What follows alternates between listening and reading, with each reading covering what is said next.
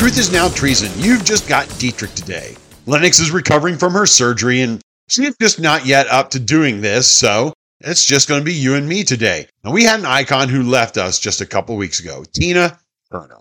She called herself, and quite accurately, the Queen of Rock and Roll. Now, for those of you who don't know who she is, she had a string of hits that dated from the sixties all the way to the nineties. That's quite an accomplishment.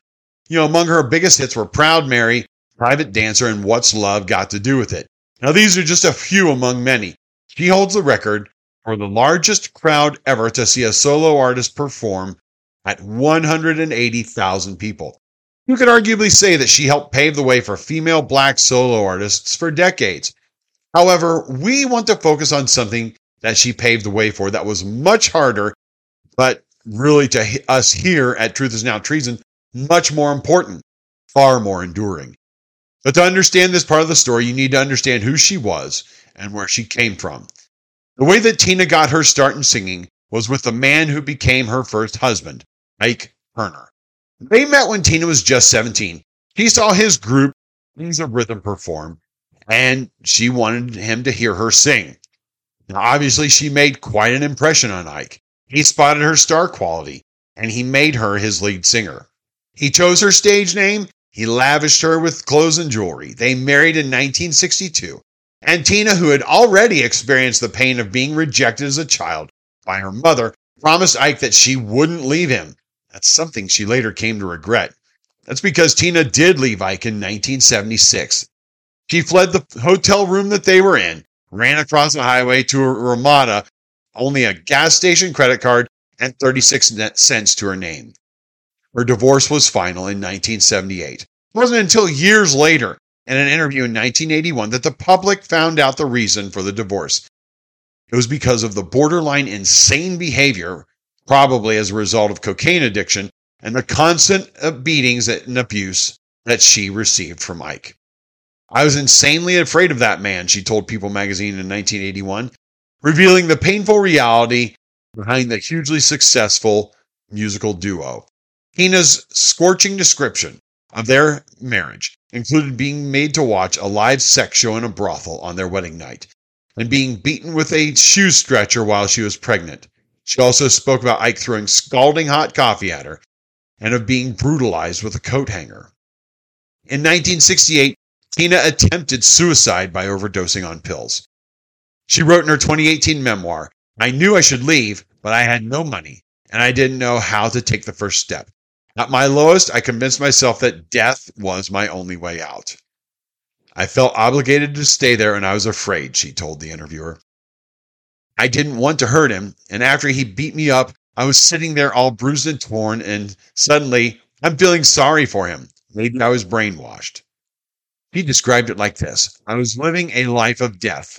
I didn't fear Ike killing me when I left, because I was already dead." Now, Ike Turner, who died in two thousand seven, always denied his ex-wife's claims that he abused her. He expressed frustration that he had been demonized in the media. But when you look at some of the words that he said, it was obvious he did abuse her. In a nineteen eighty-five interview with Spin Magazine, Ike said, "It's years ago that I had a temper. I don't regret nothing I've ever done. Absolutely nothing. Yeah, I hit her, but I didn't hit her more than the average guy beats his wife." End quote. That shows you the skewed mentality of Ike Turner. In his two thousand one autobiography, Taking Back My Name, Ike wrote, "Sure, I slapped Tina. There have been times when I punched her to the ground without thinking, but I never beat her." Now, Ike, that's really you taking back your name there, isn't it? You might be thinking, why are you guys talking about this? Talking about this because there was something that happened as a result of Tina admitting what her past was like. Doctor Lenore Walker is the director of the Domestic Violence Institute in England, which provides support for victims of domestic abuse. He thinks Tina's decision to speak out was hugely important. He said, "In nineteen eighty-one, we were just learning about the extent of domestic violence in homes," she told the B B C. "It was often thought to be only poor women without resources who were abused. When Tina Turner spoke out about her life, it brought awareness to the fact that domestic violence was everywhere." Tina Turner, deciding to not be silent about the pain she went through, opened doors for women to be able to admit that they were being abused. Now, that sounds weird. forty years later, that this would be an issue for women? Unfortunately, it was. Now, this all happened because Tina refused to be silent about the pain that she was going through. I've got a question for you. How many times have we all gone to church or work or wherever, been around any group of people, and we said or acted like, I'm good, or walking around acting, I'm good, I have it all together, no problems here, when the reality is far from that. We've all done it. A woman at the well who was conversing with Jesus was acting like everything was fine with her, until Jesus pointed out what was happening in her life. And the Pharisees who caught the woman in the act of adultery were the epitome of holier than thou, until Jesus pointed out their own sin. You know, so often we like to act like everything is good when it's all a dumpster fire. What happens when we decide to be real, when we decide to be truly authentic? And now again, I'm not talking about this, I'm just being authentic bullcrap we hear so many spout, but actually being real and honest with people.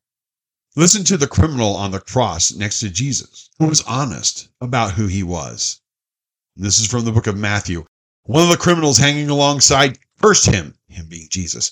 Some Messiah you are, save yourself, save us. But the other one made him shut up. Have you no fear of God?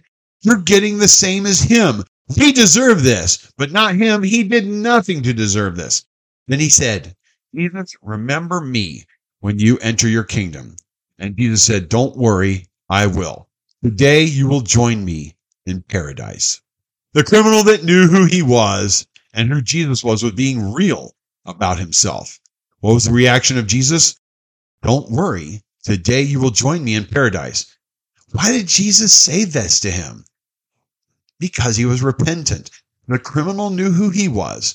And considering who Jesus was and how everybody probably knew about him at that time in that area, we can be pretty sure he knew who Jesus was and the incredible miracles that he did as well. Another example is the story Jesus tells of the Pharisee and the tax collector, who both go to the temple and pray.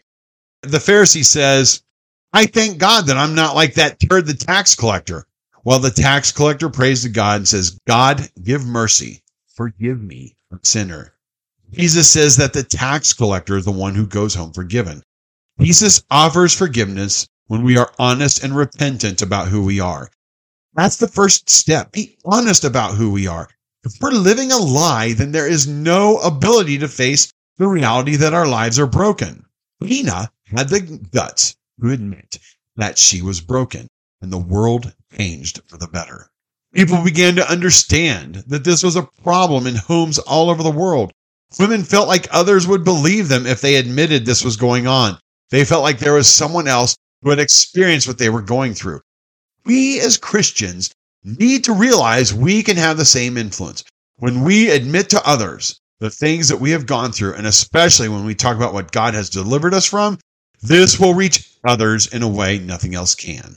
Presenting the false front that we've got it all together impresses no one. It draws no one to God, and it certainly doesn't impress God. Now, if we're being honest, when we're doing this, all we're doing is trying to get others to worship us. Now, there is another aspect to this.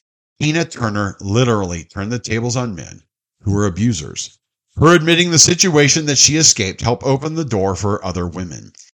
What she did is awesome. What she did created freedom, and that is the thing we love to celebrate the most here at Truth is Now Treason. Freedom.